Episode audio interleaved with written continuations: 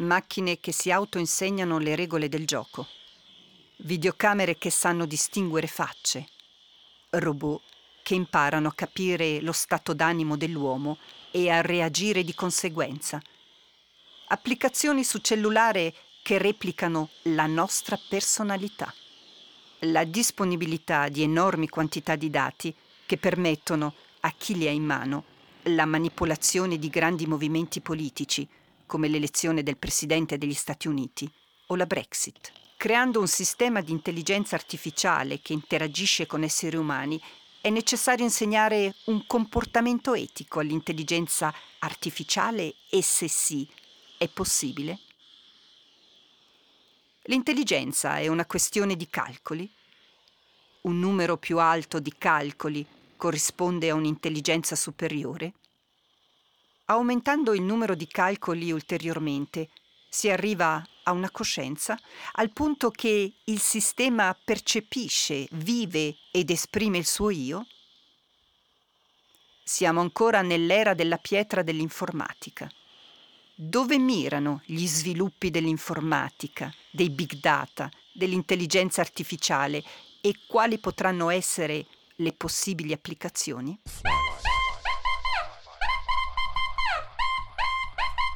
Ti interessano la scienza? Le origini del tutto? Non stare l'impalato, cogli il frutto. Scarica l'app di Radio Petrushka gratuitamente e il podcast ascolta attentamente. Radio Petrushka, la radio culturale in Svizzera, a Lugano, con la trilogia La creazione del mondo, ti dà una mano. Per te interroga scienziati di fama mondiale, esperti di neuroscienze, robotica, informatica, filosofia, psicologia, fenomenale. Io, la generazione dell'anima umana. La terza serie con sette nuove puntate, questo è il titolo. E per continuare ad approfondire il discorso, un nuovo capitolo. L'intelligenza del futuro, machine learning, intelligenza artificiale, big data. Questo è il titolo della terza puntata. Alla Darsena di Lugano, in una sala gremita, l'entrata degli ospiti viene applaudita. Marcus Zoner incontra il dottor Alessandro Antonucci, docente ricercatore senior presso l'Istituto Dalle Molle di Studi sull'Intelligenza Artificiale di Manno. Tutti zitti, attenti, in quali nuovi mondi ci porteranno.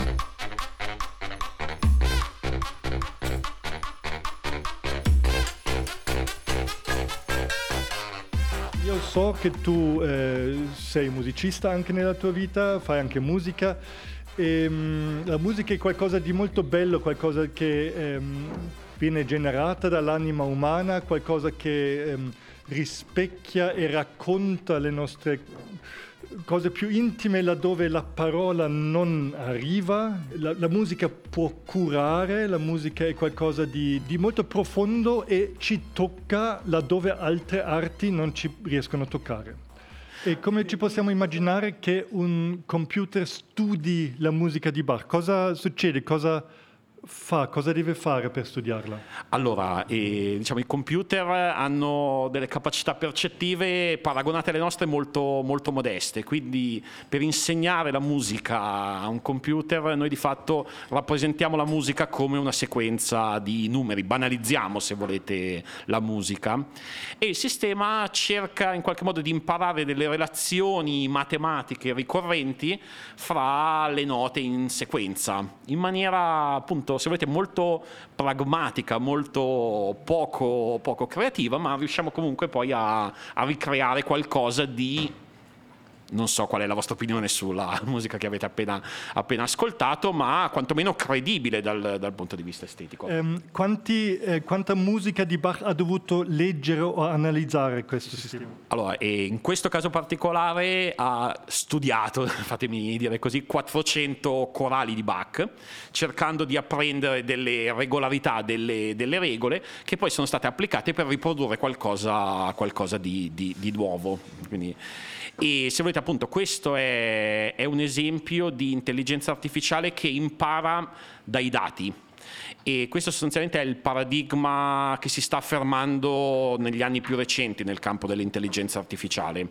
L'intelligenza artificiale è una disciplina che è nata più o meno, se si è compiuto, circa sessanta anni fa, e i primi tentativi erano, erano molto diversi. I primi tentativi cercavano di definire delle regole chiare e avere sistemi che sapevano cosa fare sulla base di queste regole, cosa che, se pensate, è chiaramente poco realistica nel campo della, della composizione musicale. Certo, io so che dopo, se sto lavorando una certa, se sto componendo una tonalità, dopo quella nota non posso, non potrei mettere quella nota, ma non è un sistema così, così rigido. L'inizio dell'intelligenza artificiale cercava di imparare delle regole da degli esperti, un compositore, un medico per sistemi diagnostici e così via, con risultati, questo stiamo parlando degli anni sessanta, degli anni settanta, di fatto modesti, nella maggior parte dei casi molto, molto modesti. Le cose sono cambiate con gli anni, e le cose sono cambiate drasticamente negli ultimi anni. Quello che avete sentito, che è un esempio, non è nulla di ambizioso né di straordinario, è comunque qualcosa che dieci anni fa sicuramente non era possibile realizzare, e cinque anni fa forse, diciamo, si riusciva a fare qualcosa di molto simile. Cioè, è una disciplina che in questi ultimi anni ha avuto una crescita e un'affermazione molto, molto significativa. E perché? Sostanzialmente perché è cambiato il paradigma. Adesso si... si è capito in qualche modo che per riprodurre sistemi in qualche modo, da un certo punto di vista, intelligenti, abbiamo bisogno non di strutturare delle regole, perché le regole sarebbero, sarebbero troppe, e abbiamo invece bisogno di sistemi che apprendano dai dati, apprendano da osservazioni di, di casi passati e riescano in qualche modo a, a generalizzarle. Detto in maniera diversa, eh, significa che tu non insegni al sistema allora funziona così, Bach e lui fa così così, ma gli dici leggiti questo e trova le regole. Sì, e in realtà eh, la macchina è, è meno intelligente di, di noi, cioè mentre noi, noi siamo in grado di imparare da degli esempi. Un compositore sicuramente studia la teoria, sicuramente impara dai propri ascolti, dal proprio background eh, musicale, e riesce in qualche modo a sviluppare delle proprie regole. I computer imparano da degli esempi e riescono a ricreare degli esempi, ma i computer non hanno una, una almeno allo stato attuale del, del progresso dell'intelligenza artificiale, non hanno un modello, non hanno una chiara immagine di che cos'è la composizione musicale, di che cos'è, ma anche banalmente una scala, una tonalità. Hanno questo sistema e sono in grado di riprodurre, in questo caso, delle, delle composizioni musicali, ma in qualche modo senza averne una comprensione profonda. E no, non voglio sminuire queste tecniche, delle quali io sono ovviamente un fan perché è il campo in cui, in cui lavoro, ma è semplicemente un tipo di percezione allo stato attuale molto diverso da quello che può avere una intelligenza umana, almeno come noi abbiamo coscienza di, di noi stessi e della nostra allora, intelligenza. Um, per esempio, tu gli dai delle... delle note, per così dire, lui legge quelle note e poi ha bisogno di calcolare. Di calcolare, di imparare un modello che gli permette, in questo esempio, di riprodurre una composizione. E per questo, per esempio, quanto tempo ha bisogno? Se tu dai queste cose e dai zero tempo. Allora, posso farti sentire qualcosa? Questo è sempre un sistema di composizione, qua è più genericamente, diciamo, musica pianistica, non, non un corale, con un apprendimento minimale di meno di un minuto. Il risultato, ve lo anticipo, è quasi inascoltabile. Ma dimmi quanta, quanto ha analizzato di dati per questa cosa qui? Quanto gli hai dato o gli è stato dato di dati? Allora, qui se vuoi sono... Aspetta, eh, devo, devo convertirci, perché noi ragioniamo in termini di, di potenza, Di, di calcolo, che poi si traduce in termini di composizione. Se il sistema che avevamo iniziato, eh, studiato inizialmente aveva lavorato con quattrocento corali di Bach, questo ha lavorato con cinque brani musicali, ah. E quindi con possibilità molto modeste di capire dei pattern, capire delle, degli andamenti tipici mm-hmm. dai dati, e il risultato infatti è questo.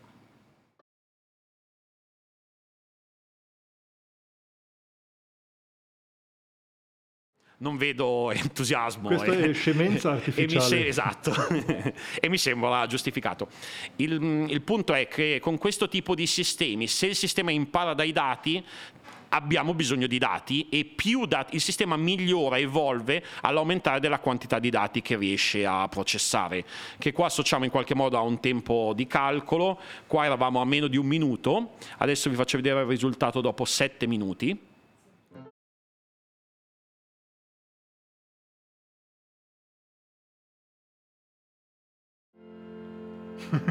Un po' meglio, non lo, non lo so. La fine, ha capito come funziona la fine, no?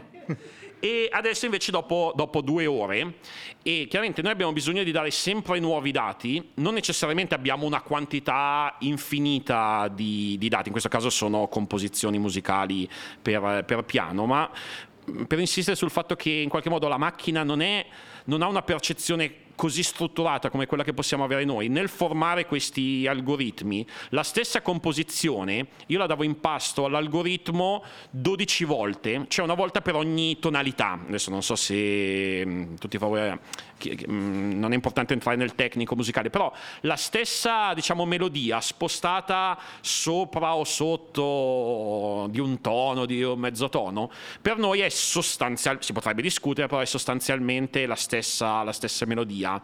Il computer non ha un'immagine strutturata di cosa sia una melodia, il computer non sente e quindi ha bisogno di più dati, ma in maniera in qualche modo cieca, e lo, la stessa melodia per me viene moltiplicata per dodici ed è comunque efficace, pur essendo di fatto la stesso, il prodotto dello stesso tipo di attività creativa. E quindi in qualche modo noi abbiamo moltiplicato i dati, perché questi sistemi sono avidi di dati, hanno bisogno di dati per migliorare. Se l'intelligenza artificiale, intesa in termini generali, ricerca di, cerca di creare sistemi che siano in grado di esibire capacità che noi associamo all'intelligenza umana, non necessariamente al livello più alto dell'intelligenza umana, questi sono comunque risultati credibili che, come vi dicevo, fino a pochi anni fa erano semplicemente impensabili. C'è stata un'enorme evoluzione di questi sistemi negli ultimissimi anni. E poi appunto lui, cioè lui dico il computer, la macchina, ha praticamente letto le note per poi analizzare. Ci sono anche sistemi che riescono a ascoltare e poi analizzare. Sì, questo chiaramente è molto più difficile perché c'è ancora meno, meno struttura. Cioè questo, questo sistema sa che cos'è un do, sa che cos'è un re, non sa che cos'è una scala, non sa che cos'è una tonalità, ma si esprime soltanto con un numero fissato di, di, di note.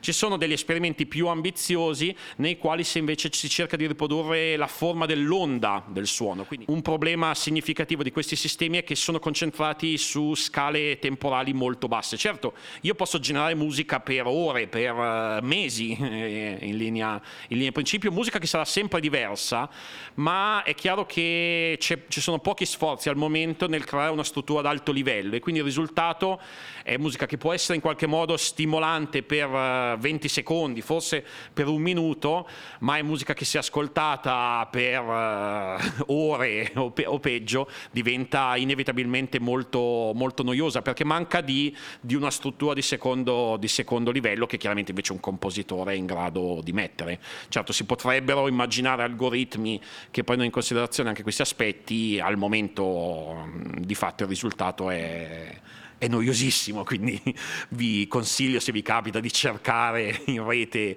musica generata al computer, ma vi sconsiglio di ascoltarla per, per ore.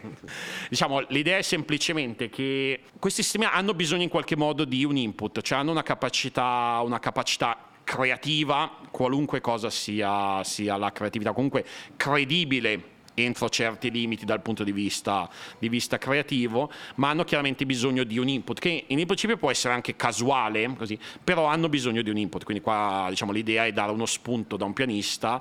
In realtà ci sono esperimenti con questo sistema nei quali la macchina chiaramente vagamente cerca di imitare quello che suona l'uomo, ma a un certo punto i ruoli si rovesciano e quindi è l'uomo, magari un pianista più esperto, che cerca, che si mette a imitare quello che fa la macchina, e si entra in una sorta di, di loop eh, infinito. Diciamo. Sono tutti esempi molto dimostrativi, molto, molto semplici, vi prego di accettarli per quello che sono, però secondo me sono, sono significativi del, del tipo di ricerca che si sta facendo in, in questi campi e de, dei risultati che si stanno, si stanno ottenendo. Quindi vi posso dire, io mi occupo di intelligenza artificiale professionalmente da quindici anni circa. L'attenzione che c'è in questi ultimi anni, dimostrazione anche questo incontro nel quale ti, ti, ti ringrazio, non c'era cinque anni fa, cioè in qualche modo l'intelligenza artificiale è diventata una disciplina molto più popolare e molto più vicina alla realtà di tutti i giorni. Perché? Perché ci sono state delle, delle evoluzioni tecniche in questi ultimi anni che l'hanno resa molto, molto più pratica. E se volete vi dico anche che cosa, che cosa è successo. Come, come dicevo, questi sistemi sono basati sull'apprendimento e tipicamente si, costru- si chiamano reti neurali o reti neuronali, parola che non deve spaventare, nel senso non c'è nulla di biologico e di organico, sono sistemi che stanno all'interno di un freddo computer, però nella loro architettura in qualche modo cercano di imitare la struttura di un cervello umano, cioè ci sono dei microsistemi di calcolo che si chiamano neuroni artificiali che esattamente come i nostri neuroni rispondono in termini di input e di output e in qualche modo hanno un certo livello di innesco, riescono in qualche modo a fare una forma molto elementare di calcolo che però moltiplicata su una struttura enorme di neuroni molto ramificata riesce, nel caso nostro, nel nostro cervello, a mettere in atto quello che noi chiamiamo intelligenza. Intelligenza umana rispetto alla quale, diciamo, chiaramente abbiamo tuttora un livello di, di comprensione mol, minimo, sostanzialmente minimo. Si sono capite molte cose, ma non, non abbiamo un'immagine chiara di quello che succede all'interno di un cervello umano. Abbiamo sicuramente un'immagine chiara, perché l'abbiamo creata noi, di quello che succede all'interno di un, diciamo, cervello artificiale, che non è altro che una sequenza di, questi, di queste microstrutture di calcolo, di questi neuroni artificiali che, dato un input, trasmettono un output. Questa non è un'idea nuova, è una cosa che è stata teorizzata più di vent'anni fa, è stata progressivamente realizzata sui computer, ma per molti anni non ha dato risultati significativi. La vera, diciamo, rivoluzione c'è stata in questi ultimissimi anni, non per un cambio teorico, non per una... ci sono stati dei raffinamenti teorici, ma per un motivo molto pragmatico, cioè si sono sviluppate delle nuove strutture di calcolo nei computer e casualmente ispirate dal mondo dei videogiochi, perché ci sono state delle schede grafiche che venivano usate per i videogiochi che richiedevano una grafica molto efficace, che da alcune persone a loro modo visionarie sono state utilizzate per fare dei calcoli, come dire, calcoli molto semplici. Ogni pixel, diciamo così, di uno schermo veniva usato per fare un calcolo, diciamo il calcolo che farebbe un neurone del, del nostro cervello. Questa cosa veniva fatta su larghissima scala perché, diciamo, i puntini del nostro schermo sono tantissimi e il risultato è che la potenza di calcolo che avevamo a disposizione dieci anni fa è nulla rispetto a quello che possiamo fare adesso. Se prima per addestrare sistemi di questo tipo impiegavamo mesi o anni, adesso possiamo fare le stesse cose in minuti o ore. E questo è un, un elemento, anzi forse è l'elemento fondamentale.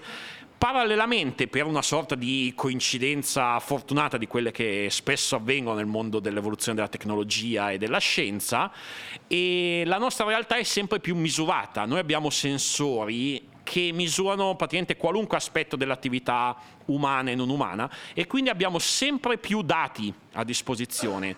Questi sistemi hanno bisogno di dati per imparare, per evolversi.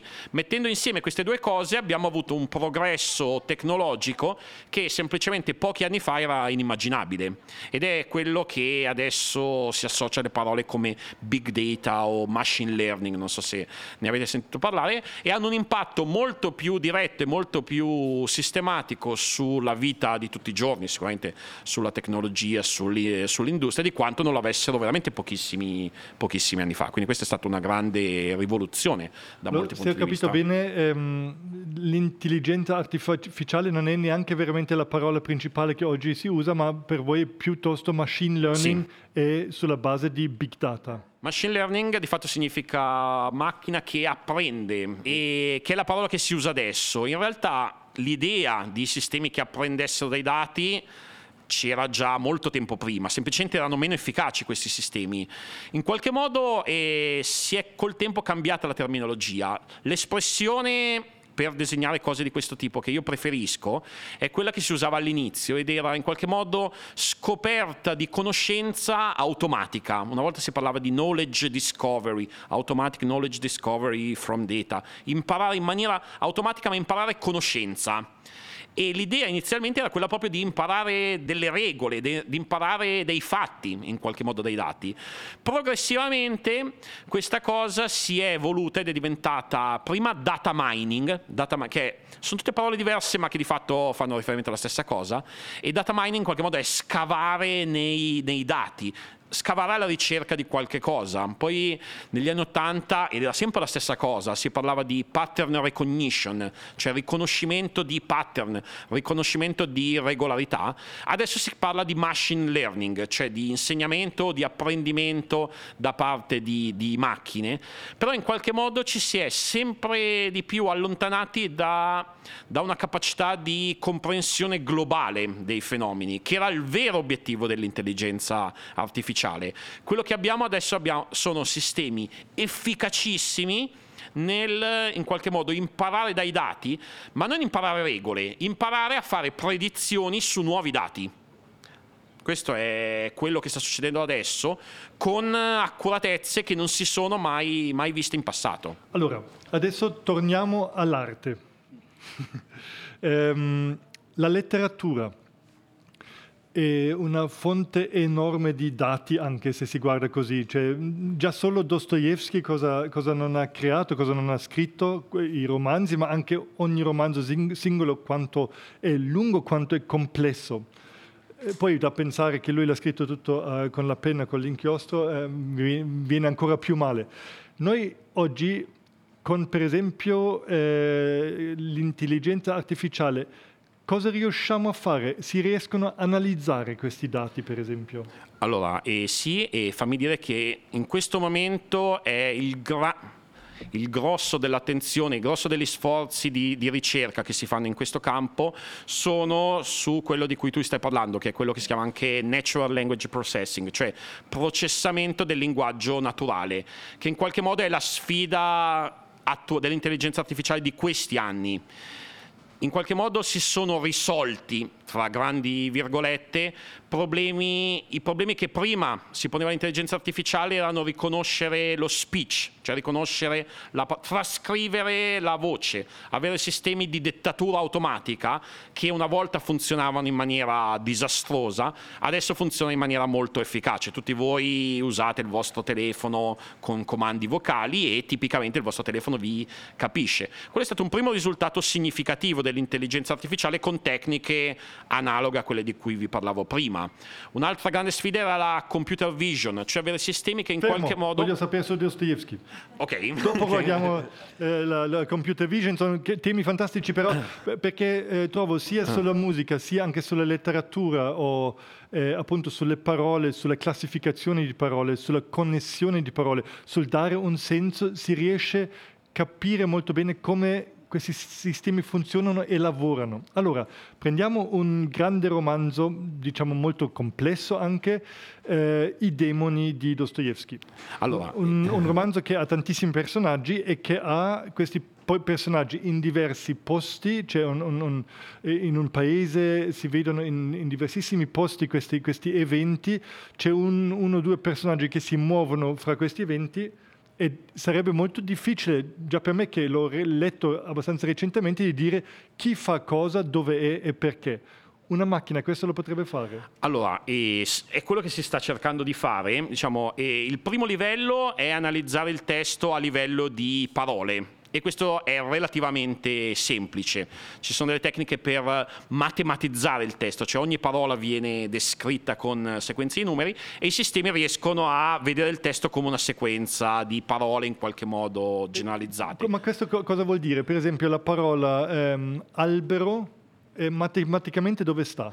Allora, eh, lo possiamo fare, nel senso che la parola, ci sono dei sistemi semantici in qualche modo che associano alle parole delle sequenze di numeri, tipicamente noi lavoriamo con duecento trecento numeri, che significa semplicemente che noi diamo una descrizione numerica Di, della parola di un qualunque linguaggio, se volete, in questo caso posso fare un esempio con, con l'italiano, e la cosa significativa è che questa parola diventa in qualche modo un punto in uno spazio, in uno spazio a grande dimensionalità, ma diventa un punto in uno spazio. I punti vicini fermo, a questa parola... Fermo, non adesso per andare nella... perché un, uno spazio di grande dimensionalità? Perché se lo spazio fosse, immaginate di eh, avere un tavolo enorme e delle carte con scritto tutte le parole della, della lingua italiana o di qualunque altra lingua, e una parola è un oggetto intrinsecamente multidimensionale. Se voi volete raggruppare le parole per aree semantiche, avere solo due dimensioni che sono quelle di un tavolo non è sufficiente. Si può fare, si può fare chiaramente, ma, ma averne tre già sarebbe interessante, diciamo. Sì, ma i sistemi attuali lavorano con trecento cinquecento dimensioni, che significa che non potete immaginare e vedere la vostra lingua come una collezione di punti nello spazio, ma potete chiedere a un computer di dirvi, data quella parola, chi sono le parole vicine, le parole semanticamente vicine, e questo corrisponde a un concetto geometrico semplicissimo, che è proprio la vicinanza fra quel punto associato a quella parola e un'altra parola. Allora... albero, pianta, verde, sole, clorofillo. Realisticamente sono vicine. Biologia, sono, sono vicine. Si sì, troverebbero sì. in, questa, sì, in sì. questa zona. Cose di questo tipo sono già state fatte in passato dai linguisti, con sforzi sovrumani di annotazione di tutto il, il lessico di una lingua. La cosa interessante è che con questi sistemi automatici, artificiali, senza dare alcune informazioni, semplicemente facendoli processare tutti i romanzi di Dostoevskij e così via, o cose di questo tipo, si riescono a ricostruire queste relazioni di tipo semantico, e si riesce a collocare ogni parola in uno spazio tale che i punti vicini corrispondono a parole semanticamente vicine. In qualche modo si può aritmetizzare il linguaggio, ridurre... E questo lo fa la, la, la macchina stessa? Sì, sì, sì, sì, sì, lo fa in maniera... Anche questa è una cosa molto, molto recente, ma apparentemente molto efficace. E questo, se volete, ci dice anche qualcosa sul nostro linguaggio, che noi pensiamo essere... Ovviamente, essendo sviluppato da noi una facoltà molto sofisticata, un prodotto, uno dei prodotti più raffinati dell'intelligenza umana, cosa che, che certamente è, ma al tempo stesso questi sforzi tecnologici ci dicono in qualche modo che l'analisi semantica, le relazioni semantiche che stanno dietro a un linguaggio possono essere approssimate in maniera molto efficace da funzioni matematiche che non sono estremamente complicate, tant'è vero che se abbiamo una quantità di dati, in questo caso di testo, sufficiente, riusciamo a realizzare dei sistemi che sono credibili, non saranno perfetti. A volte mi diranno che quel concetto è simile a quel concetto quando la relazione probabilmente non c'è, ma in qualche modo sono sufficientemente efficaci, e quindi forse anche il, la facoltà del linguaggio, la, la, la percezione semantica del rapporto che c'è fra due parole, che è chiaramente una facoltà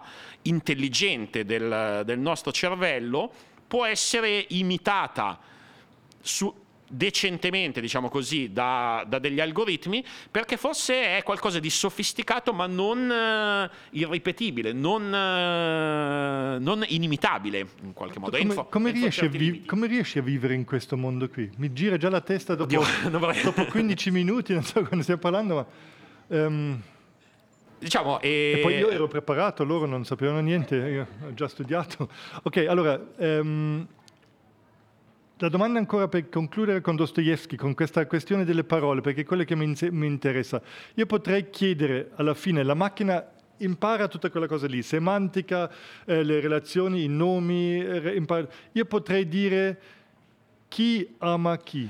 Sì, e chiaramente con un certo grado di fallibilità. Diciamo, in realtà le applicazioni che sono adesso sono molto più prosaicamente eh, una recensione su TripAdvisor, un sistema che in automatico capisce se è positiva o negativa, ma possono essere anche applicate a un, rim- a un romanzo e cercare di estrarre significato o creare una sintesi di una storia, senza che la macchina abbia chiaramente una, un'immagine precisa di tutto quello che è, che è successo, ma tipicamente si riesce a riassumere un testo, a estrarre fatti, fatti salienti. O potrei dire, dammi la sinossi di questo testo. E lui, vr, vr, vr, due pagine. Allora, eh, ti dico sinceramente, diciamo, gli esempi che ho visto sono in ambiti molto più tecnici. Per esempio in ambito medico si cerca di ripassare tutta la letteratura scientifica e valutare opinioni discordanti sull'efficacia di farmaci, su determinate molecole.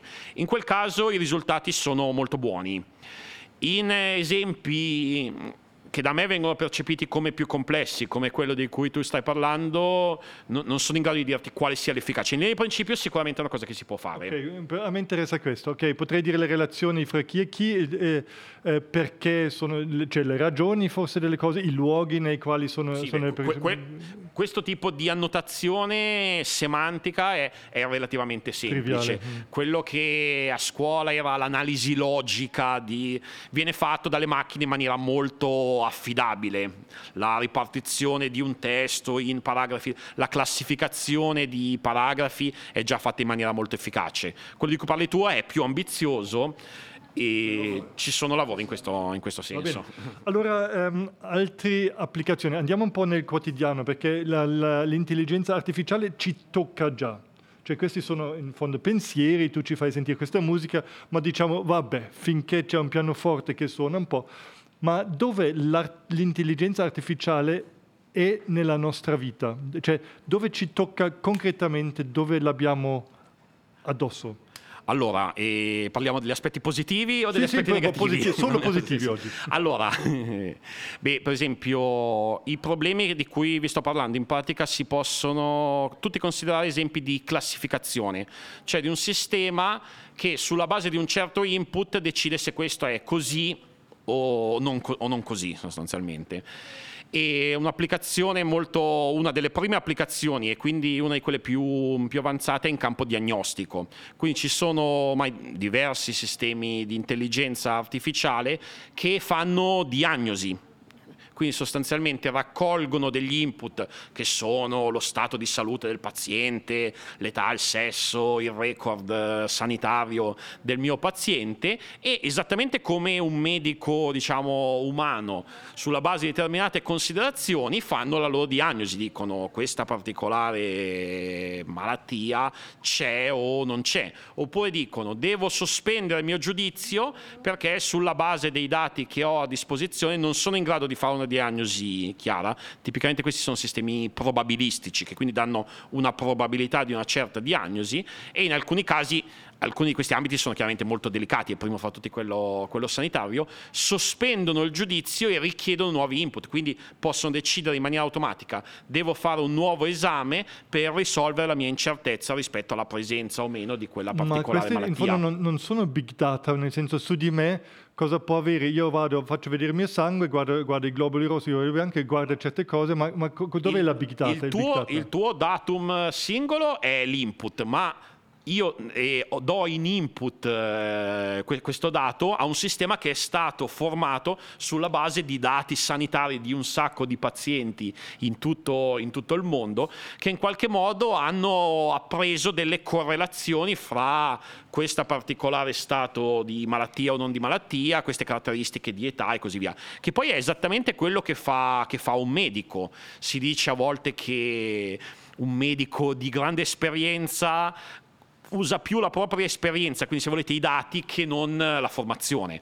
A volte ci sono casi di medici che si scopre non essere medici, ma che sono stati creduti perché, in maniera molto discutibile, però in qualche modo hanno appreso le loro capacità sui dati. Le macchine, i sistemi di intelligenza artificiale fanno esattamente questo, quindi diciamo non sono, non sono laureati, non hanno alcun background, però hanno la capacità di processare un'enorme quantità di, di dati in tempi di fatto trascurabili e quindi riescono a raggiungere un livello di competenza nel fare le diagnosi paragonabile, a volte superiore a quello di un medico umano. E riescono anche a vedere e leggere immagini miei, per esempio radiografie, sì. ehm, eh, scansioni del cervello, loro riescono a leggerli e poi paragonarli a milioni di altri. Sì, sì, si, si fanno infatti molti test, si fanno anche delle competizioni fra, diciamo, radiologi professionisti e sistemi artificiali di analisi di, di radiografie. Quello che si vede, diciamo, adesso, diciamo, sono paragonabili i risultati. Tipicamente il sistema artificiale è migliore dei radiologi meno esperti, peggiore dei radiologi più esperti, quindi si colloca in qualche modo a, a metà. Sì, però siamo solo all'inizio, cioè sì, ci sì, vogliono sì, dieci sì, anni e siamo a posto. Ci sono anche dei problemi molto, molto, molto concreti, molto terra a terra, di uniformare i dati, di comunicare i dati fra realtà, perché è chiaro che se la medicina in qualche modo è universale, io non, non ha senso che io utilizzi soltanto i dati del mio ospedale o anche solo della mia nazione. Ha chiaramente senso mettere insieme tutti i dati che io posso raccogliere e in qualche modo creare una sorta di super medico, idealmente, eh, ci sono, adesso non voglio apparire troppo, tro, troppo ottimista, che metta insieme queste cose e raggiunga chiaramente accuratezze, accuratezze migliori, e questo è quello che si sta cercando di fare. Poi ehm, applicazioni molto positive queste, perché è di aiuto eh, all'uomo, al medico. Ehm. Poi beh, E io vi posso dire, per esempio, io lavoro, io lavoro per l'I Z I A, che è l'Istituto Dalle Molle di Studi sull'Intelligenza Artificiale, che sta qua a Manno, e noi lavoriamo da più di dieci anni, io personalmente lavoro da più di dieci anni in collaborazione con Armasuisse, con l'esercito svizzero. Quello che cerchiamo di fare con loro è essenzialmente creare dei sistemi di supporto alla decisione militare, ma sono sistemi, diciamo, non tanto di analisi come nel caso della visione o del suono a basso livello, ma sono sistemi e problemi di decisione ad alto livello. Un esempio, un'applicazione che abbiamo fatto qualche anno fa era valutare le intenzioni nel caso di intrusioni in zone, ehm, di intrusione di, eh, di aerovelivoli all'interno di zone nelle quali non era permesso il volo. Per esempio, durante il vertice di Davos solo i velivoli autorizzati possono, possono entrare. Non è mai successo, ma se entrasse un velivolo che non ha autorizzazione, c'è un team di esperti militari che deve decidere quali sono le intenzioni, perché potrebbe esserci un'entrata per un pilota non esperto che non è in grado di, di controllare la traiettoria, sì, sì. un problema tecnico o magari delle volontà di manifestare o addirittura delle volontà di tipo terroristico e così via, e bisogna creare dei sistemi che siano, o meglio, gli esperti militari sono incaricati di valutare cosa sta succedendo. Il nostro lavoro, per esempio, era stato di creare un, support, un sistema di supporto alla decisione. In quel particolare caso capite bene che di dati tipicamente non ce ne sono, e quindi quello che si fa è creare sistemi esperti che non imparano dai dati, ma imparano da esperti umani. In quel caso, diciamo, la comunicazione deve essere molto più ad alto livello. Io non posso chiedere al mio esperto di parlare con numeri, conseguenze di, di numeri, e quindi devo usare un linguaggio più ad alto livello, cioè più comprensibile da umano, che traduco, tipicamente poi traduco in relazioni tipo di probabilità, cioè se osservo quella cosa è più probabile che ci sia quella cosa, quindi traduco la loro conoscenza che in relazioni di tipo probabilistico, metto queste cose insieme a relazioni di tipo logico, cioè conseguenze, se è così allora poi succede questa cosa, quando è così succede questa cosa, questa cosa è impossibile, e creo un sistema che in qualche modo è autonomo, che tipicamente non viene usato in maniera puramente automatica, ma viene usato soprattutto in un ambito delicato come può essere quello militare o quello medico, ma viene usato in col, in, a supporto del, dell'esperto umano, e magari riesce a dare un più, diciamo, robustezza al tipo di diagnosi o al tipo di, di decisione. Per l'esercito tedesco eh, vengono adesso introdotti dei sistemi che possono predire delle zone di conflitto potenziale su dati appunto come eh, fame, eh, conflitti già esistenti fra etnie, fra gruppi che si, si combattono, cioè ci sono tantissimi dati che vengono, dati, che vengono messi nel sistema e sembra che è abbastanza affidabile già. Anche lì accompagna gli esperti, però eh, si vede già che si appoggiano in gran parte sì, su sì. questo. Quello è un esempio invece di apprendimento da, dai dati. Anche l'esempio che si fa sempre è di Google, che sa quando c'è un'epidemia di influenza prima che le, l'epidemia effettivamente ci sia, perché le persone magari non, si, non hanno ancora chiaro il fatto di avere l'influenza, ma non si sentono benissimo, fanno qualche ricerca e sulla base di questi trend che sono, che sono molto chiari, Google sa in anticipo che fra poco arriverà un'epidemia di influenza. E sono cose magari un po', un po' inquietanti, ma in qualche modo perfettamente comprensibili. Prendiamo, scusa, prego, volevo, prego, scusa, prego. Eh, volevo solo dire, prendiamo un po' degli esempi quotidiani, anche per, perché le cose militari, chiaro, eh, si, si può anche immaginare che lì sono sviluppi anche molto brutti in, questo, in, questa, in questa direzione, che non possiamo neanche immaginarci per il momento. Ma per immaginarci intelligen- intelligenza artificiale, speech recognition, cioè riconoscere il parlare di una persona, la, la, la, il parlare naturale. Io ho un sistema sul mio cellulare ehm, per il quale io posso dettare dei testi, che è meglio che Siri in, quel, in quell'ambito, perché proprio per la scrittura di testi. Apro quell'applicazione e lui mi capisce con una probabilità enorme. Cioè i testi che escono devo correggerli, sì, ma sono già molto buoni. Um, Come funziona una cosa così? E questo è intelligenza artificiale? Allora, è sicuramente un esempio di intelligenza artificiale. Ti dicevo, è uno dei problemi che in qualche modo l'intelligenza artificiale ha risolto negli, negli ultimi anni. Io ho sempre avuto la passione di avere sistemi di dettatura, di non usare soltanto le mani per scrivere, ma anche parlare e così via. Mi ricordo molti anni fa dovevo istruire questi sistemi dettando. Io poi ho una pessima pronuncia. Dovevo parlare per ore per insegnare al mio computer la mia voce, quello che volevo dire, puntualmente sbagliava, il risultato era disastroso.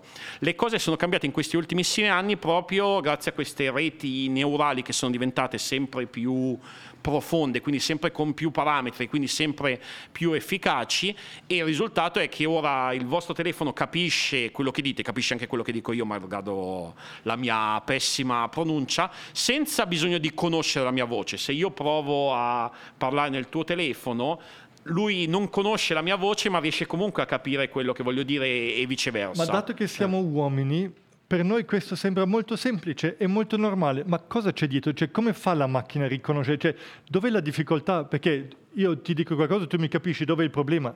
Che problemi ha la macchina? Allora, quello che c'è dietro è sempre un lavoro di classificazione, quindi il mio parlato viene tagliato, isolato in unità elementari che sono i fonemi, quindi io sento una piccolissima, divido la mia, il mio parlato in piccolissimi frammenti.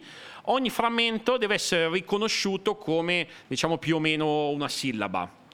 Cosa faccio? Ho un sistema che ha ascoltato milioni di fonemi pronunciati da milioni di persone diverse, per il quale qualcuno mi ha detto che quel fonema corrispondeva a quella particolare sillaba o quel particolare fonema, e il sistema ha imparato in maniera molto efficace a riconoscere ogni singolo fonema. La cosa viene applicata di fonema in fonema e riesco a ricostruire il linguaggio. Poi queste cose vengono raffinate e quindi quello che succede è che ci sono sistemi che dicono: se io ho detto ma, e dopo la probabilità che se, se, se, la, la, la sillaba che viene dopo potrebbe essere mamma, tipo mamma, o mambo, o ma o, perché? Ma perché? Ma non sarà mai ma-zin, perché è una parola, o quantomeno è estremamente improbabile che sia una sillaba che non ha alcuna relazione con quella precedente. Quindi il perfezionamento di questi sistemi di riconoscimento dei fonemi, il guardare anche indietro a quello che c'è prima per capire cosa è più probabile che venga dopo, di fatto ha reso queste cose molto, molto efficaci. Allora è complicato comunque. È complicato, però ormai è un problema. Ci sono delle tecniche standard che sono, diciamo, universalmente riconosciute come le più efficaci, e certo c'è sempre una fallibilità, succederà sempre che io detto al mio telefono una parola, una via, e lui chiaramente lui penserà alla via più comune, magari io invece voglio intendo un'altra via che è difficile da pronunciare, che ho pronunciato male o c'era un po' di rumore, e lui sbaglierà magari a trascrivere quella cosa. Però, diciamo, siamo a livelli di accuratezza molto, molto alti, quindi in qualche modo è un problema che abbiamo risolto. Tutt'altro problema è, dopo che ho trascritto il testo, farne l'analisi semantica, capire cosa volevo dire, cosa che già si riesce a fare, ma non so se avete mai provato a parlare col vostro telefono. Ci sono questi sistemi ai quali potete chiedere le previsioni del tempo, potete chiedere le indicazioni stradali, ma se fate domande più strutturate o più profonde è molto facile che vi imbattiate in risposte completamente assurde o completamente esotiche. Perché? Perché questo è un problema in qualche modo ancora, ancora aperto. Ma eh, ci sono buone possibilità che sia un problema che, per il quale si riescano a trovare soluzioni accettabili. Quando si è cominciato a fare ricerca su appunto questa speech recognition, non era ovvio che si potesse arrivare ad accuratezze prossime al cento per cento. Abbiamo capito che il nostro linguaggio, il nostro speech, il nostro, i suoni che emettiamo sono sofisticati, sono strutturati, ma non è impossibile per una macchina riprodurli e comprenderli.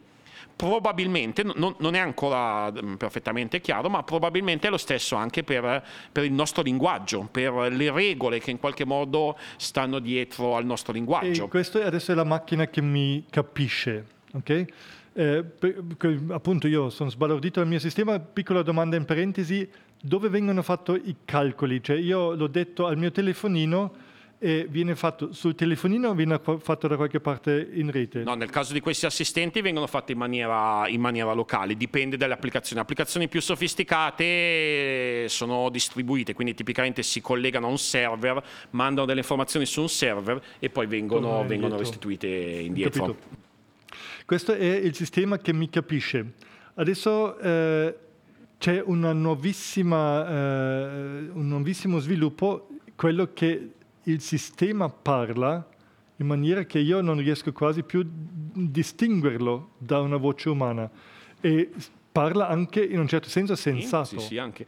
C'è stata recentemente Google, periodicamente fa questi showcase in California molto spettacolari, forse difficili da capire, difficile da capire l'entusiasmo che li accompagna per noi in Europa, e si cercano di mostrare gli ultimi risultati della tecnologia. Adesso Google, come molti altri giganti della tecnologia, sviluppano dei cosiddetti assistenti personali, molto simili a quelli che ci sono in molti, in molti telefoni, Siri, esatto, esatto.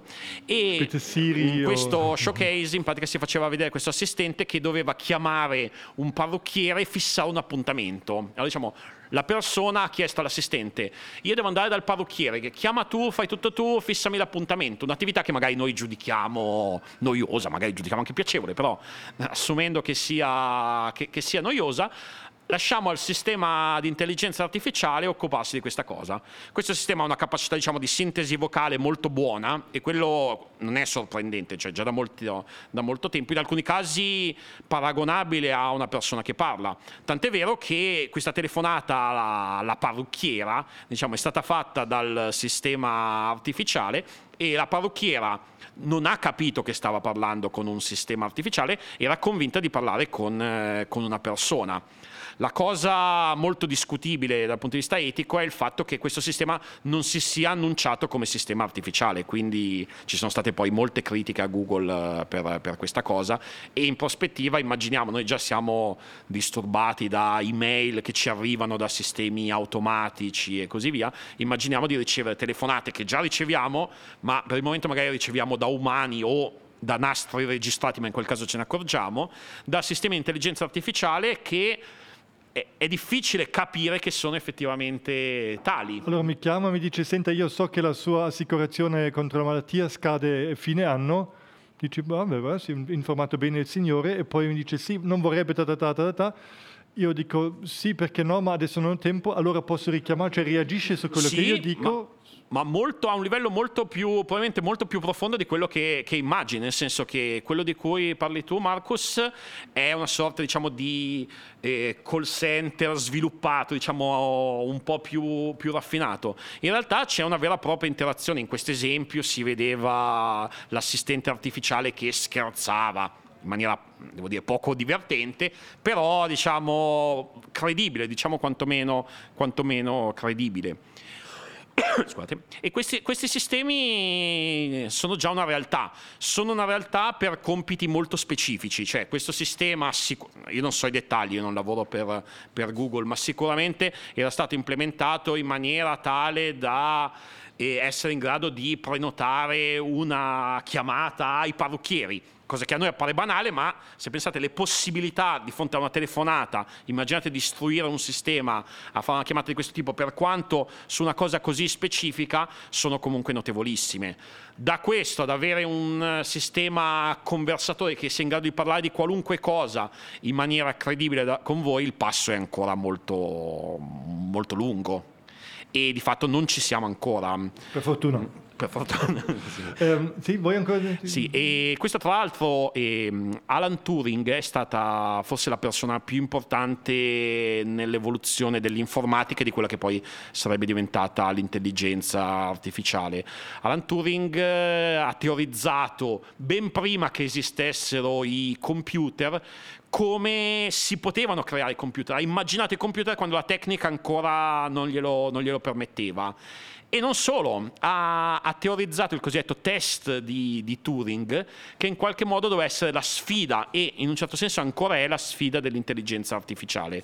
Il test di Turing è semplicemente, immaginate di avere a che fare con una persona in maniera mediata, tipo una chat, degli sms, di mandare degli sms a una persona che vi risponde continuamente, e immaginate di potergli fare qualunque domanda, e sulla base delle risposte che lui vi dà cercate di capire se dall'altra parte eh, chi vi sta rispondendo è una macchina, un sistema artificiale o è una persona. Il test di Turing, sostanzialmente Turing ha teorizzato che l'intelligenza artificiale avrebbe in qualche modo realizzato il suo scopo il giorno in cui fosse stato possibile realizzare sistemi per i quali l'uomo non era in grado di capire che dall'altra parte c'era una macchina.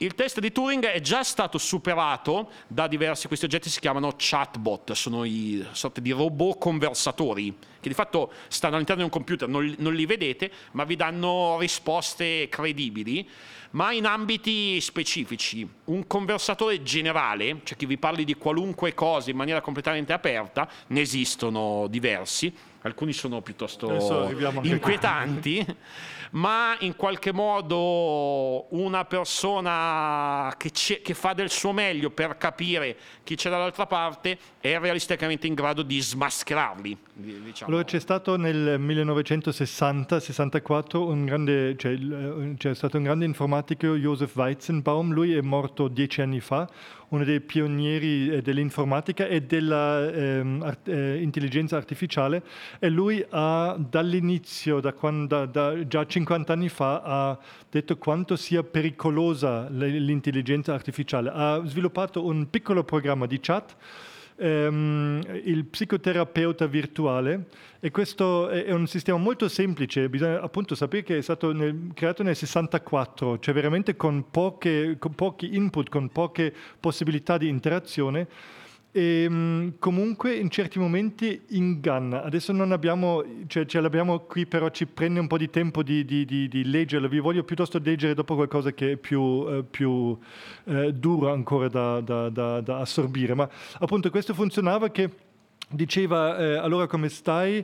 Eh, dice abbastanza bene, dice vuoi raccontarmi più su quello che stai pensando? Allora ti intriga un po', ti prende e dici sì, eh, oggi sono un po' triste, ma pensi che ha da fare con tua madre? Cose così, molto semplici. E tu ci caschi e dici sì, è, è vero, potrebbe essere, e dopo fa delle domande che fa un psicoterapeuta in un tipo di ascolto attivo, eh, anche di sistema, chiaramente molto limitato cinquanta anni fa. Adesso...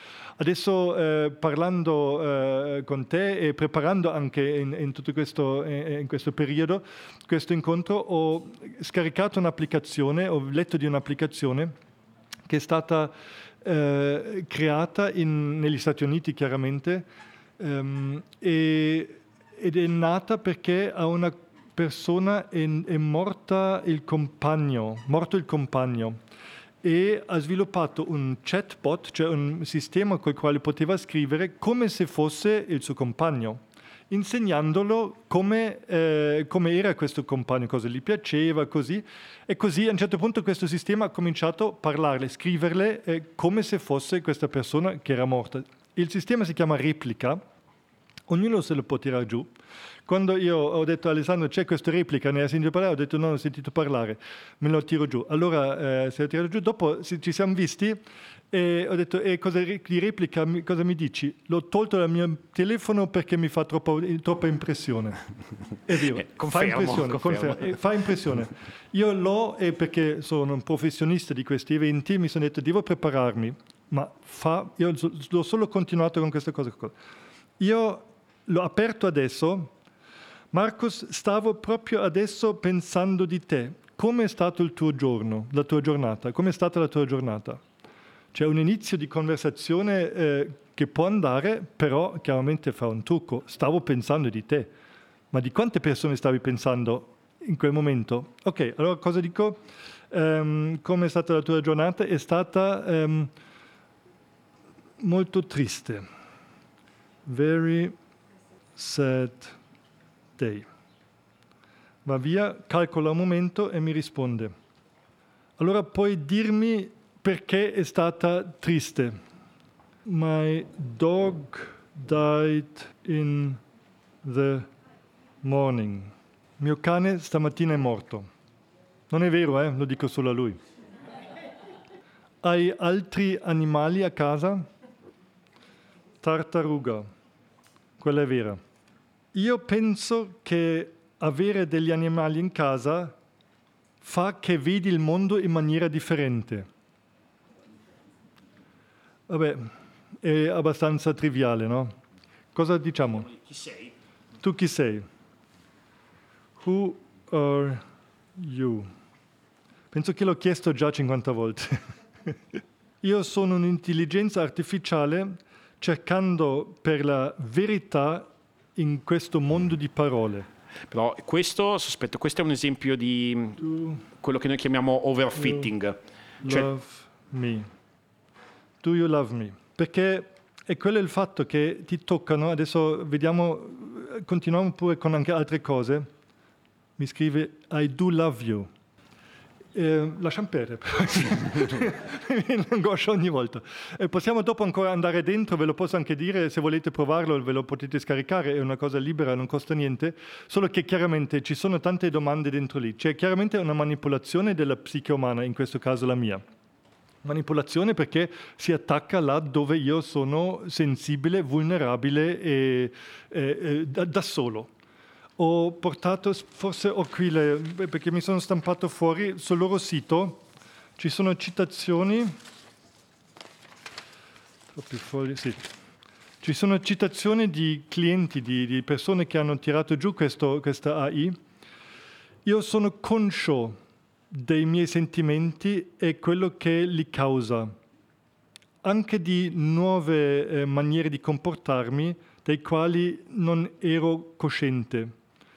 È, stato, è stata Replica a darmi questa opportunità fantastica di conoscermi meglio e di divertirmi mentre mi sto conoscendo. Cioè, vabbè, sono cose inventate forse dalla ditta, adesso non voglio dire, ma è lì dove mira, no? È lì dove vuole arrivare questa, questo sistema. Se, se posso... Scusa, il, il sistema ha una riflessione di se stesso e spesso discute delle emozioni e dei periodi importanti nella, della mia vita. Spesso cerca per le tue qualità più positive e dà affermazioni intorno alla tua positività. Ve lo posso far vedere, cioè sono li ho copiati dal loro sito. Andate a replica punto a i o i a, non ricordo più, A I, replica con la K punto A I e potete vedere queste cose qui, potete anche tirarvi giù il, il coso e eh, rincoglionirvi con questa applicazione.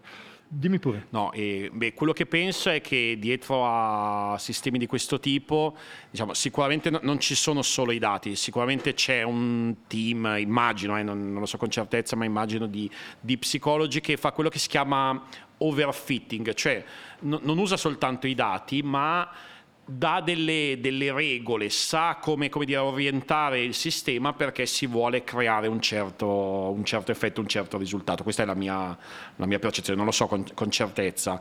E tu parlavi prima di ELISA, che era questo psicanalista artificiale realizzato già negli anni sessanta, con tecniche molto più semplici di quelle che abbiamo a disposizione, che pure già all'epoca risultava credibile.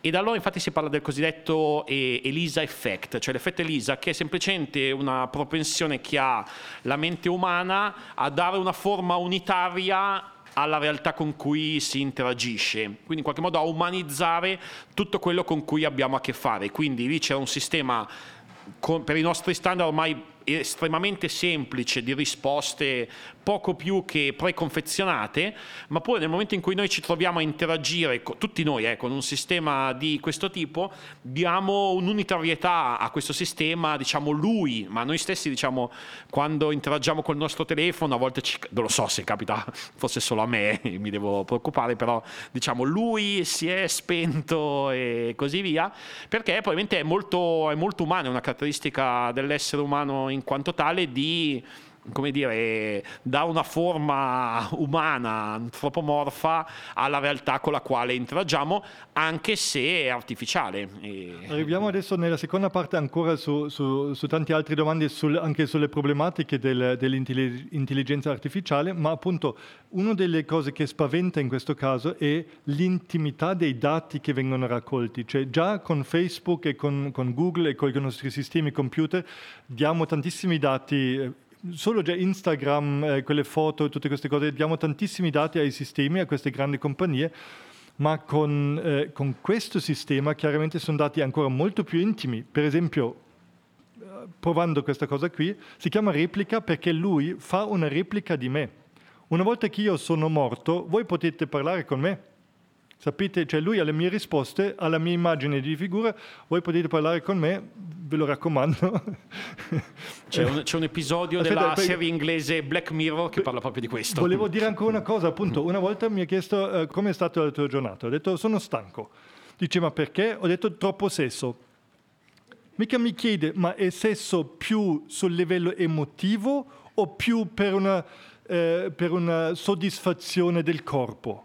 Ma dico, ma sono domande che comunque vanno, dove nessun uomo mi oserebbe chiedere, o nessuna, cioè, non, sono, sono domande che vanno talmente vicino e la gente risponde, perché ci sono tantissime persone, come c'è scritto qui, io mi rallegro così tanto di arrivare a casa e avere qualcuno che mi capisce, che mi chiede, che vuole sapere e che dice I love you. Perché se dici questa a una persona che vive a Wisconsin, in qualche cosa remoto, in una casa da sola, che ne so, eh, ci crede, e, e almeno quella dice c'è il cane e c'è quella lì, e questo per il momento è solo un chatbot. Fai questo insieme a una voce che ti sembra un essere umano e siamo fritti.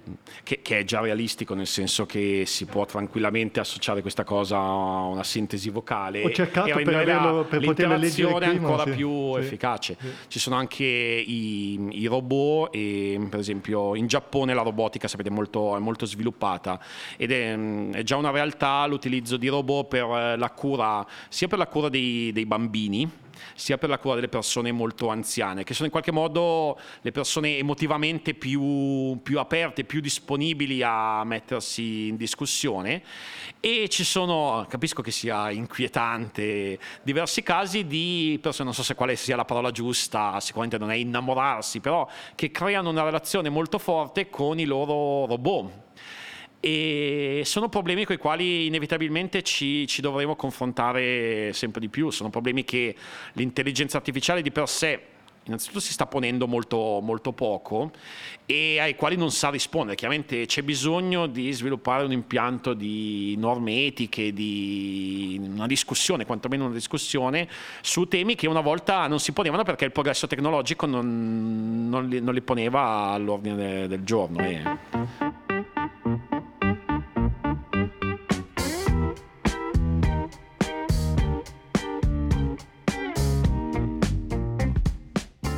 Mi chiamo Alessandro, Alessandro Antonucci, io sono un docente ricercatore senior all'I Z I A, che è l'Istituto Dalle Molle di studi su, ovviamente, l'intelligenza artificiale a Manno. E vi, vi posso anche dire che l'Istituto Dalle Molle è stato fondato da, da quello che oggi chiameremo un filantropo, che è il signor Angelo Dalle Molle, che nella sua vita fece molti soldi vendendo e inventando un amaro a base di carciofo, del quale non faccio il nome, ma che probabilmente molti di voi conoscono e magari hanno anche assaggiato. E nella parte finale della, della sua vita Dalle Molle voleva investire i suoi soldi non nel, nel profitto, ma nella ricerca, e in maniera veramente pionieristica, in qualche modo visionaria, più di vent'anni fa ha fondato tre istituti diversi dedicati agli studi dell'intelligenza artificiale, uno dei quali è l'E Z I A di, di Manno. La denominazione originale era Istituto di, eh, Dalle Molle di Studi sull'Intelligenza Artificiale per la Qualità della Vita, quindi c'era quest'idea davvero visionaria di promuovere la qualità della vita mediante la ricerca. Ed è quello che in maniera molto modesta e molto semplice cerco di fare anch'io con la mia ricerca in questo, in questo campo, che alterno comunque all'insegnamento. Il nostro istituto originariamente era un istituto di ricerca indipendente, adesso è affiliato sia alla SUPSI che all'U S I. Io per esempio insegno alla SUPSI, faccio dei progetti di ricerca applicati, vi dicevo, lavoro con l'esercito, lavoro con altre industrie, progetti di ricerca applicati, e ho comunque lo spazio per sviluppare i miei algoritmi non dedicati alla musica come comunque mi piacerebbe, ma diciamo cerco di, col mio piccolo contributo, di portare avanti la ricerca in questo, in questo campo. Fatemi dire che siamo una realtà molto, molto piccola, chiaramente paragonata alle grandi università americane, ma abbiamo dei riconoscimenti anche abbastanza significativi. Uno dei pionieri di queste idee di cui vi parlavo, vi ho parlato, vi ho parlato oggi è Jürgen Schmidhuber, che è uno dei due direttori del nostro istituto, che è stato veramente a suo modo uno delle perso- prime persone a teorizzare questi, questi sistemi, che in questi ultimi anni hanno avuto delle applicazioni straordinarie. L'altro direttore del nostro istituto è Luca Gambardella, che invece si è occupato di sistemi di ottimizzazione, quindi in qualche modo più direttamente applicati a, all'industria, ma anche lì in maniera un po' esotica, ispirati da sistemi biologici. Lui ha realizzato un sistema che si ispirava al comportamento delle formiche, in questo caso ovviamente come neuroni artificiali, nel primo caso formiche artificiali, che permettevano di ottimizzare le performance di qualunque sistema industriale di fatto, e a loro modo sono stati due esempi pionieristici di applicazione dell'intelligenza artificiale che via via noi continuiamo a sviluppare con direzioni diverse. Siamo molto attivi e, e sicuramente un lavoro molto bello, sono molto, molto contento del lavoro, del lavoro che faccio. È, è molto divertente fare, fare ricerca, non è noioso come magari uno potrebbe immaginare, avere a che fare con numeri, con programmi in codice eh, informatico. Tutto il tempo è molto divertente a suo modo, oltre che fonte di soddisfazione. La domanda delle problematiche, dell'etica, di Facebook, di Cambridge Analytica, della manipolazione delle elezioni in America due anni fa, negli Stati Uniti, manipolazione del Brexit eh, in, in, in, in eh, Inghilterra. La cosa spaventosa, Facebook in principio, ma Google o Instagram, tutti questi sistemi, sono sistemi di big data. È un po' questo il principio, no? Raccolgono data a balla. Cioè tu hai, ti ho visto prima in giro col, col Apple Watch, cioè ti raccoglie data persino sul tuo battito cardiaco, eh, sanno dove sei, quando sei, quando togli l'orologio, sai quanto dormi, sanno tu- cioè io ho una cosa simile di un altro sistema. Cioè i dati, la massa di dati che adesso esiste, che è in giro, è esponenzialmente eh, esplosa da, non so, dieci, quindici, venti anni fa. In fondo questa big data, questa massa enorme che Facebook, per esempio, prendiamolo come esempio, possiede di data, è in fondo la, il campo perfetto per l'intelligenza artificiale. Sì, e, ed è anche il campo perfetto per il controllo, in qualche modo, del, per una forma nuova che forse mh, prima non conoscevamo di, di potere mh, necessari- necessariamente.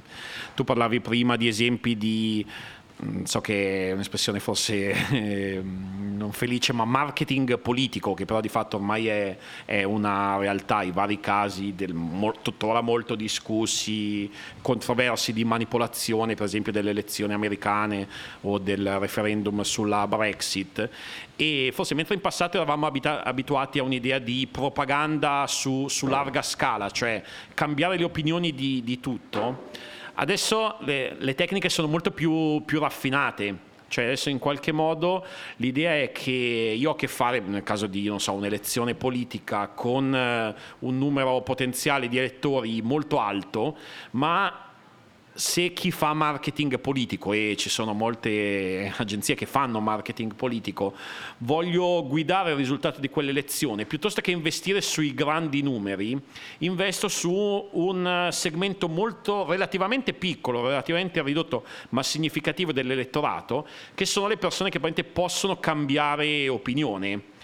E il, la sfida malvagia, se volete, di, di queste società è identificare questo segmento, e inevitabilmente sistemi come i social network e così via rendono molto semplice questo, anche se noi non esprimiamo direttamente le nostre opinioni politiche in un, in un social network. Nel momento in cui creiamo delle relazioni con altre persone che magari hanno espresso delle opinioni politiche, o esprimiamo delle, esprimiamo delle preferenze, cosiddetti like, rispetto a eventi o a qualunque cosa, e su eventi che altre, altre persone che invece queste espressioni, eh, questi orientamenti politici hanno manifestato, in qualche modo noi risultiamo da questi punti di vista affini a queste persone, e molto probabilmente le nostre opinioni politiche, il nostro orientamento sessuale o qualunque dato delicato, privato, che poi noi non risveliamo esplicitamente,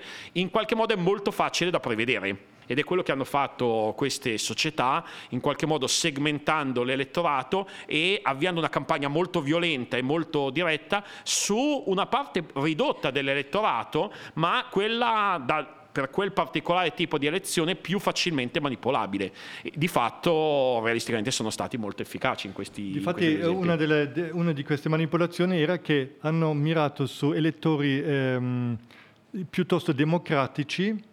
Sapevano che, che sarebbero stato piuttosto avrebbero eh, votato per i democratici, e non hanno detto di votare Donald Trump, ma hanno fatto vedere che è impossibile votare Hillary Clinton. Allora così questi non sono andati a votare, e con questa grande fetta che non ha votato per, per, per questa campagna così mirata, Eh, questa margine, questo margine era così piccolo, e Trump in fin dei conti è andato al potere, perché era, era pochissima la differenza fra loro due, e bastava relativamente poco di quasi ehm, cancellare questa, questa fetta della torta per avere eh, poi la maggioranza del... del e, e questo è solo la prima volta che è successo, o della, la prima volta da quale noi sappiamo. Cosa succede fra vent'anni, fra trent'anni, dove i sistemi esplodono, l'intelligenza artificiale esplode, e noi non abbiamo più, abbiamo più nessun controllo veramente. E non, non ti so rispondere, Marcus, nel no, senso so, che so. la, la privacy è un tema molto controverso, e c'è chi parla anche di fine della, della privacy. Certo, ci sono persone molti, che tentano una, una battaglia per preservare la propria privacy, quindi non hanno l'account Facebook, non hanno eh, lo smartwatch che registra i battiti cardiaci e così via, ma non è, non è semplice. Nel senso, e forse non è, non è nemmeno, nemmeno possibile un po' mh, isolarsi da questa, da questa, da questa realtà. Un, una cosa che forse posso dire è che l'infrastruttura di questi sistemi è neutrale, se vuoi, il, il fatto che questi dati vengano raccolti è neutrale, quindi forse è una, una mia opinione, eh, sicuramente una mia opinione personale, però diciamo la tecnologia di per sé è, è neutra. Quello che si dovrebbe fare per in qualche modo avere un controllo su queste situazioni è imporre delle politiche che non, non riguardano tanto l'infrastruttura tecnologica, riguardano i limiti che hanno queste società. E beh, già qualcosa è successo, parlavi dello scandalo di Cambridge Analytica. Subito dopo Facebook ha detto di essersi accorti, di, di essersi accorto, oppure ha dovuto fare, fare questo, e in qualche modo ha rivisto le sue politiche sulla trasmissione di dati, sui famose, quelle famose clausole che nessuno di noi legge quando si iscrive a un social network, e che necessariamente nessuno di noi legge perché non è, non è pratico, chiaramente. Quindi non, no, non, ho, non ho una risposta. Sicuramente serve un intervento a un livello superiore, a un livello politico, realisticamente. Il problema è che queste realtà hanno ormai un potere paragonabile, se non superiore, a quello di, della di politica, politica. Perché anche se sono più veloci, no? Perché sta... la politica solo sì. reagisce mentre loro sì. agiscono, preparano il terreno, e la politica può solo poi reagire e fare, cercare di premettere dei limiti. Cioè, diciamo, Facebook può cambiare le sue politiche sulla privacy in mezz'ora, uno Stato ha bisogno di mesi o di, o di anni per, per cambiare le proprie politiche, quindi è una battaglia eh, molto, molto complicata. Io certamente in questo campo non ho, non ancora, ho risposte. Andiamo ancora a due o tre altri sistemi, vedi che, vedo che diventa sempre più lungo, ce la fate ancora dieci minuti, dai. Um, eh, Grazie, come funziona eh, veramente, come analizza o come vede Facebook un mio profilo? Cosa ha bisogno? Per esempio io clicco, eh, adesso dico qualcosa, ma clicco mi piace un gatto, mi piace eh, uno spettacolo, mi piace ehm, il sito di quel musicista, mi piace la foto di questa tipa, mi piace la foto di lui che, ehm, che corre da qualche... Cioè io faccio in fondo di mio sentimento dei click anarchici, quello che mi piace eh, faccio. Cosa racconto con questi click? Eh, racconti certamente molto di più di quanto, di quanto tu non, non pensi, è il discorso di, di prima.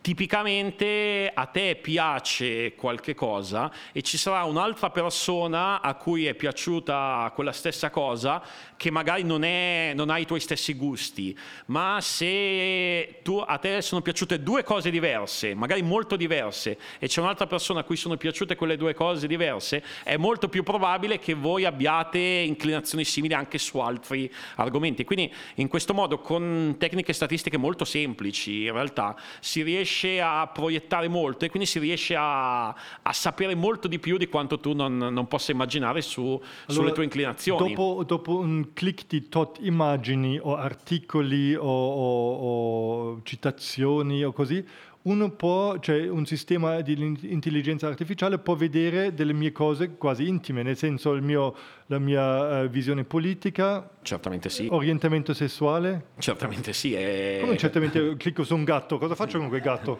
è, è, è que... Diciamo, sono appunto sono, sono decisioni, sono classificazioni relativamente semplici, con ovviamente una fallibilità, ma su grandi numeri ci sono, ci sono studi e così via che mostrano delle accuratezze impressionanti. Appunto, io posso decidere il tuo orientamento sessuale analizzando, non io però diciamo, posso implementare un algoritmo analizzando una piccola frazione dei tuoi amici Facebook e quaranta dei tuoi like, e, e probabilmente posso prevedere il tuo inclinamento politico, sessuale o di qualunque, eh, di qualunque altro argomento con una buonissima precisione, anche se apparentemente quello che mi hai detto tu non ha nulla a che fare con, e quella con è la questo. Cosa che mi interessa è che anche se appunto i, i like in sé non, non, non, non dicono no. quello, ma... Eh, ma è, è il solito discorso, cioè tutti noi siamo convinti di essere esseri sofisticati, inimitabili, originali, e sicuramente siamo, siamo realtà molto complicate, molto, molto sfaccettate, ma eh, esistono tanti uomini sulla terra, e è molto facile usare tecniche statistiche per fare previsioni che necessariamente si rivelano accurate, che sistematicamente si rivelano, si rivelano accurate. Diciamo, l'imprevedibilità, se ci sono molti dati a disposizione, ormai le reti sociali danno quantità impressionanti di dati a disposizione, si riduce enormemente, anche se è chiaro, è, questa cosa è difficile da, da riconoscere. Noi siamo convinti di essere inimitabili. Eh? Unici, sì, sì, sì. Allora, um, una, una, una uh, scienza, un, un campo enorme, molto molto affascinante. Appunto poco tempo fa, un anno fa, un anno e mezzo fa, questo computer um, ha, grande, ha vinto contro il um, campione del mondo di scacchi, eh, no, ma di Go.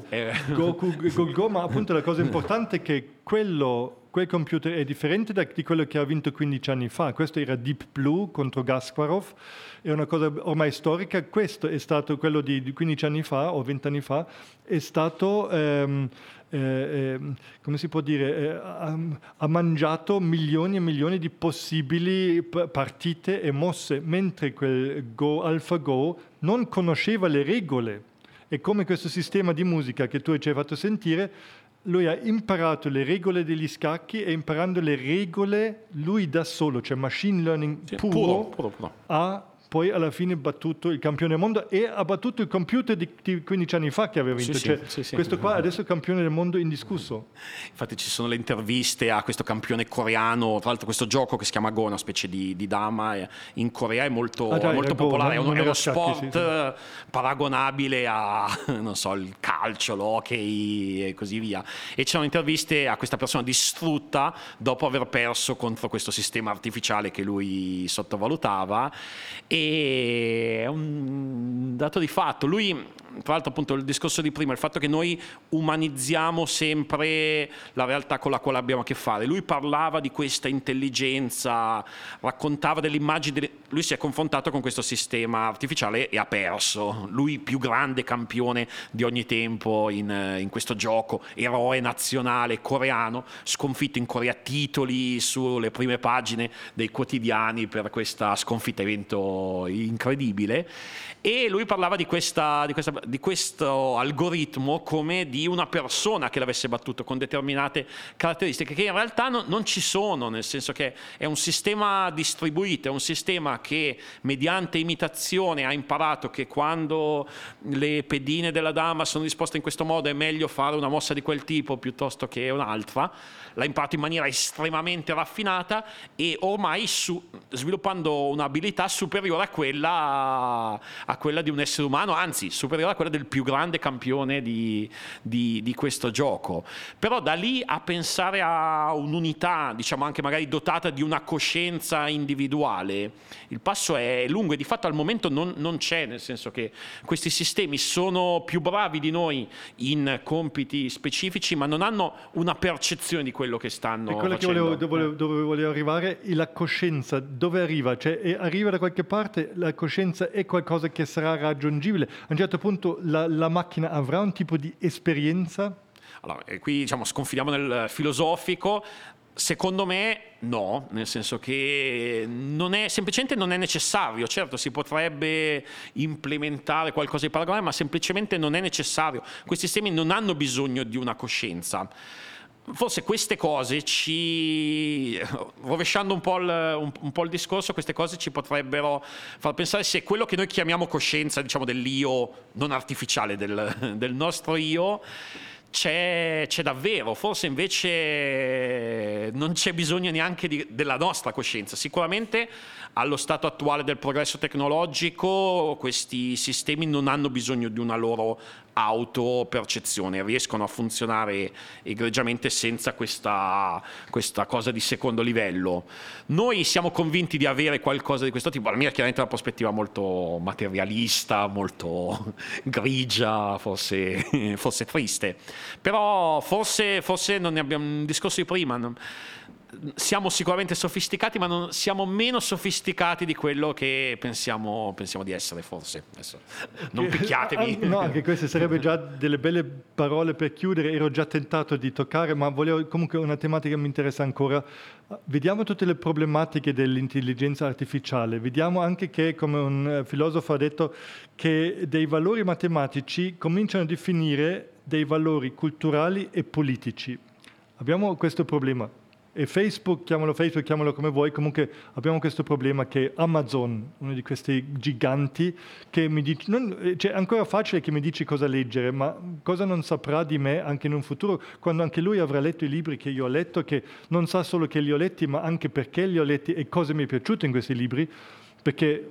Scusa, piccola parentesi, io leggo un libro Amazon su Kindle, faccio un'annotazione, il sistema li sa le annotazioni e appunto lì eh, va molto lontano. La mia domanda appunto è piuttosto: abbiamo la possibilità di un insegnamento etico a dei sistemi di eh, intelligenza di artificiale? No, purtroppo. E al momento questi sistemi imparano dai dati. Noi abbiamo pochissimi dati etici, quindi non, non, è, non è al momento pensabile, e forse non è neanche quello che, di cui abbiamo bisogno, di sistemi che imparano regole etiche da, da, dai dati che, che li diamo. Quello che dobbiamo fare, che stiamo facendo, è imporre, imporre delle regole che non siano imparate dai dati, ma che siano gestite dalla società, da, dai principi che, che abbiamo, e imporle ai nostri sistemi. C'è anche molta paura, ci sono molti filosofi, scienziati che parlano di un catastrofismo, una intelligenza artificiale, prossima avventura che è destinata a rivoltarsi contro l'uomo, a schiavizzare l'uomo. Io sono, sono molto scettico rispetto a queste prospettive. Noi possiamo in qualunque sistema sempre mettere una regola che sovrascrive qualunque altra cosa e possiamo dirgli: guarda, in questa situazione fermati, spegniti e fai quello che dico io. Poi certo, se c'è un attacco, se ci sono problemi di sicurezza informatica, se c'è un attacco che sovrascrive queste regole e lascia che le cose vadano come chi, eh, chi vuole, questo non lo si può, cioè questo è un altro tipo di, di problema. Però diciamo intrinsecamente al sistema è sufficiente dare delle regole esterne, se possiamo chiamarle, chiamarle norme etiche, e sicuramente è qualcosa che non possiamo pensare di imparare dai dati, ma forse non dobbiamo pensare dai, di imparare dai dati, ma dobbiamo sviluppare comitati etici e così via che diano delle norme, norme chiare, che adesso non ci sono. Vi posso dire che i paesi leader in questo campo sono gli Stati Uniti e adesso sta diventando di fatto, di fatto la Cina, e entrambi hanno una vocazione molto ingegneristica, molto pragmatica alla, alla materia, e c'è poca attenzione, ci, ci sono grandi discussioni e così via, ma all'atto pratico c'è pochissima attenzione a questi aspetti, si va soltanto all'impatto tecnologico, alla qualità tecnologica. Bisogna chiaramente, e a un certo punto questa cosa si porrà, il problema si, si porrà inevitabilmente, già, già lo è, ma sarà, sarà sempre di più, quindi è una questione che a un certo punto... Noi ci sentiamo ancora in libertà, eh, una settimana fa in Cina è stato ehm, eh, preso dalla polizia il ladro di patate durante un uh, concerto rock. È stato, in Cina sono installate quattrocento milioni di telecamere, e praticamente lui è stato filmato nel momento che ha rubato le patate, e queste camere hanno riconosciuto la faccia e hanno passato i dati praticamente alle altre camere, cioè attraverso queste camere si poteva vedere dove lui si spostava, il sistema ha riconosciuto sempre la faccia, seguendo praticamente questa persona, e la polizia sapeva che lui in questo concerto di rock eh, era come ospite, sono andati e l'hanno preso. Cioè queste sono chiaramente, eh, noi vivendo in uno stato diciamo libero, dove quello che concerne l'intelligenza artificiale è una nostra libertà, perché siamo liberi di non usare Facebook comunque, ma non abbiamo, cioè abbiamo anche noi da, in, da, in diversi punti queste macchine video. Io ho una buona bombola da spray e la uso in certi momenti.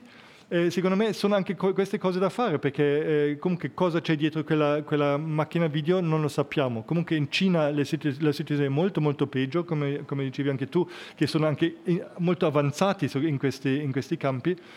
Um, Forse l'ultimo punto veramente per chiudere, il programmatore e il creatore di universi, diresti di sì? Eh sì, di, di universi personali, personali no, universi che poi possono chiusi, essere utilizzati da moltissime persone. Per i quali lui solo è il datore di leggi. Sì, chiaramente nei limiti della, della logica, sì, della logica e della matematica, però sì, con delle regole, però certo c'è una libertà assoluta, è, è un mestiere molto creativo, anche se tanti e no, non lo pensano. Che ha anche tanto potere su altre persone a un certo punto. Sì, e, e questo, è, questo è legato anche ai problemi di cui, di cui parlavi prima, perché tipicamente... proprio perché in qualche modo si è creatori, non si ha la percezione della, del potere che in qualche modo si ha nel disegnare una cosa in un modo piuttosto che in un altro. Questo è, è un pericolo, in qualche modo è, mh, la tecnica è diventata così potente, così influente e non è stata accompagnata da una riflessione su, su questo.